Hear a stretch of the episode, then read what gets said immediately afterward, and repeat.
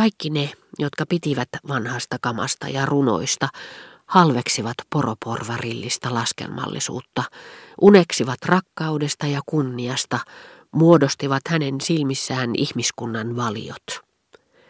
Heidän ei välttämättä tarvinnut tuntea näin, kunhan vain väittivät tuntevansa jostain miehestä, joka oli tunnustanut hänelle illallispöydässä kuljeskelevansa mielellään vanhoissa pölyisissä kaupoissa, sormiaan tuhrimassa, ja että tämä kaupallinen vuosisata ei koskaan arvostaisi häntä, koska hän oli toisen aikakauden lapsi eikä ajanut omaa etuaan. Odette sanoi jälkeenpäin, mikä ylevä sielu ja niin herkkätunteinen, en ikinä olisi uskonut, ja tunsi vierasta kohtaan äkillistä ja ääretöntä hengenheimolaisuutta. Sitä vastoin ne, jotka kuten Swann todella tunsivat niin, mutta eivät puhuneet tunteistaan, jättivät hänet kylmäksi. Tosin hänen oli pakko tunnustaa, että Swann ei piitannut rahasta, mutta hän lisäsi tyytymättömän näköisenä, Swann onkin eri asia, sillä hänen mielikuvitustaan ei suinkaan saanut liikkeelle epäitsekkyyden toteuttaminen käytännössä, vaan sen pelkkä sanasto. Swann, joka usein tunsi, ettei kyennyt ruumiistamaan Odetten haavekuvia, teki parhaansa, jotta tämä edes viihtyisi hänen seurassaan, eikä vastustanut hienostumattomia mielipiteitä tai huonoa makua, jotka olivat Odettelle luonteenomaisia joka suhteessa, mutta jotka miellyttivät ja suorastaan ihastuttivat häntä niin kuin kaikki, mikä oli lähtöisin Odettesta, sillä ne kuuluivat niihin erikoispiirteisiin, joiden ansiosta oleellisin tästä naisesta tuli esiin, silmin nähtäväksi. Toisin sanoen, kun Odette näytti onnelliselta lähtiessään katsomaan oopperaa Rentobase, tai kun hänen katseensa vakavoitui, muuttui levottomaksi ja itsepäiseksi, koska hän pelkäsi jäävänsä pois suuresta kukkanäyttelystä, tai vain myöhästyvänsä kello 5 teeltä, jota sämpylöiden ja paahtoleivän kera tarjoiltiin Thé de la Rue Royalissa, missä hänen mielestään jokaisen elegantiksi kutsutun naisen oli maineensa vuoksi ahkerasti istuttava, niin Swann ihastui niin kuin ihastutaan lapsen luonnollisuuteen tai onnistuneeseen muotokuvaan, jolta vain sanat puuttuvat, ja vaistosi niin selvästi rakastajattarensa ajatukset aivan tämän kasvojen tuntumassa, ettei voinut olla tulematta ja koskettamatta niitä huulillaan. Pikku Odette siis haluaa, että hänet viedään kukkanäyttelyyn. Hän haluaa herättää ihailua. Hyvä, hän pääsee sinne, me tottelemme nöyrästi. Swannilla oli hiukan heikko näkö, niin ettei hänen muu auttanut kuin turvautua silmälaseihin kotona työskennellessään ja käyttää kutsuille tai kaupungille lähtiessään monokkelia, joka ei ollut niin rumentava. Odette ei osannut kätkeä iloaan nähdessään ensimmäistä kertaa monokkelin hänen silmässään. Niin se on.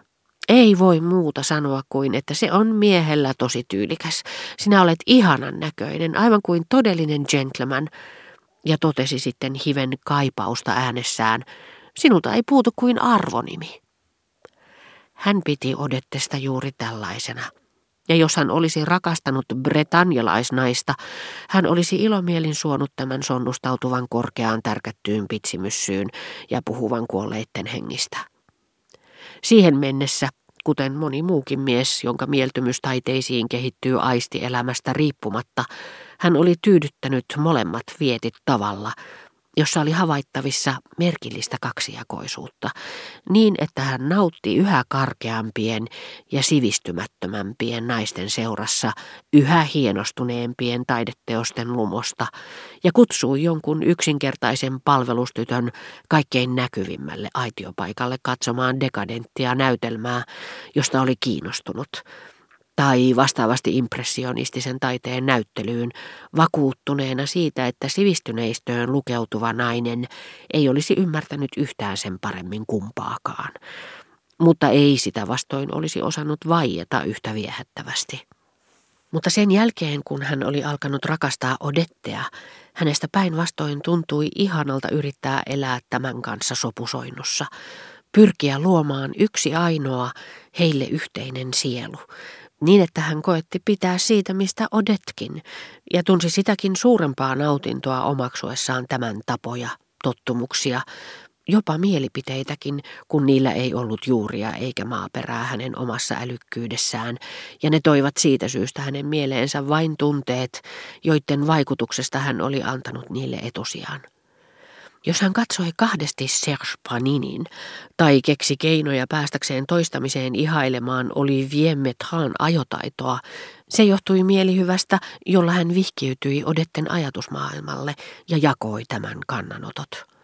Tuo hurmaava taito lähentää häntä Odetteen, joka oli ominaista kaikille paikoille ja taideteoksille, joista tämä piti, vaikutti hänestä salaperäisemmältä kuin vastaavasti korkealaatuisemmille ominainen, mutta Odettelle vieras viehätysvoima. Sitä paitsi hän oli antanut nuoruusvuosiensa älyllisten uskonpykälien rapistua, niin että maailman miehen skepsis oli huomaamatta saanut niistä otteen. Hän ajatteli, tai oli ainakin niin kauan ajatellut, että sanoi niin vieläkin, että mieltymystemme kohteilla ei sinänsä ole ehdotonta arvoa, vaan ne määräytyvät aikakauden yhteiskuntaluokkien mukaan, ovat muoteja, joista jokapäiväisimmät ovat samanarvoisia kuin ne, joita väitetään kaikkein hienostuneimmiksi.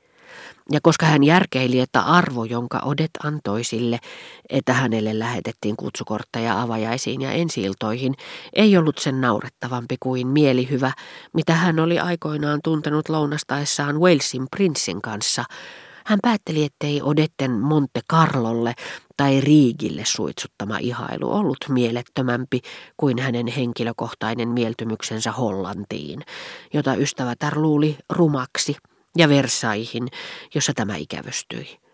Niinpä hän kieltäytyikin ilosta käydä noissa paikoissa, ja iloitsi ajatellessaan, että se johtui yksinomaan Odettesta, jota ilman hän ei halunnut ei tuntea eikä rakastaa.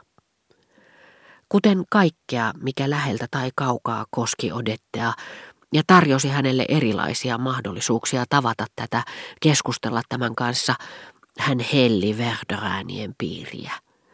Koska siellä kaikkien huvitusten, aterioiden, musiikin, seuraleikkien, naamiaisten, huviretkien, teatteri-iltojen, vieläpä ikävystyttävien kunniaksi joskus harvoin järjestettyjen suurten illallisten taustalla väikkyivät Odetten läsnäolo, Odetten kasvot, Odetten seura, jotka Verdurinit Swannin kutsuessaan tarjosivat hänelle kuin upean lahjan.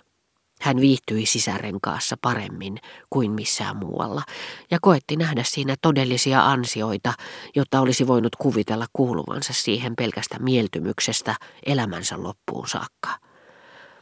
Hän ei rohjennut vakuutella itselleen rakastavansa ikuisesti Odettea, koska pelkäsi, ettei voisi uskoa sitä, mutta otaksuessaan, että kuuluisi ikuisesti Verdurinien piiriin, väite, jota hänen järkensä a priori ei pitänyt periaatteessa yhtä mahdottomana, hän kuvitteli saavansa tavata Odetten tulevaisuudessakin joka ilta. Se ei ehkä merkinyt aivan samaa kuin rakastaa tätä ikuisesti, mutta toistaiseksi hänen vielä ollessaan rakastunut, hän ei parempaa pyytänyt kuin saada uskoa, ettei enää viettäisi päivääkään Odettea näkemättä.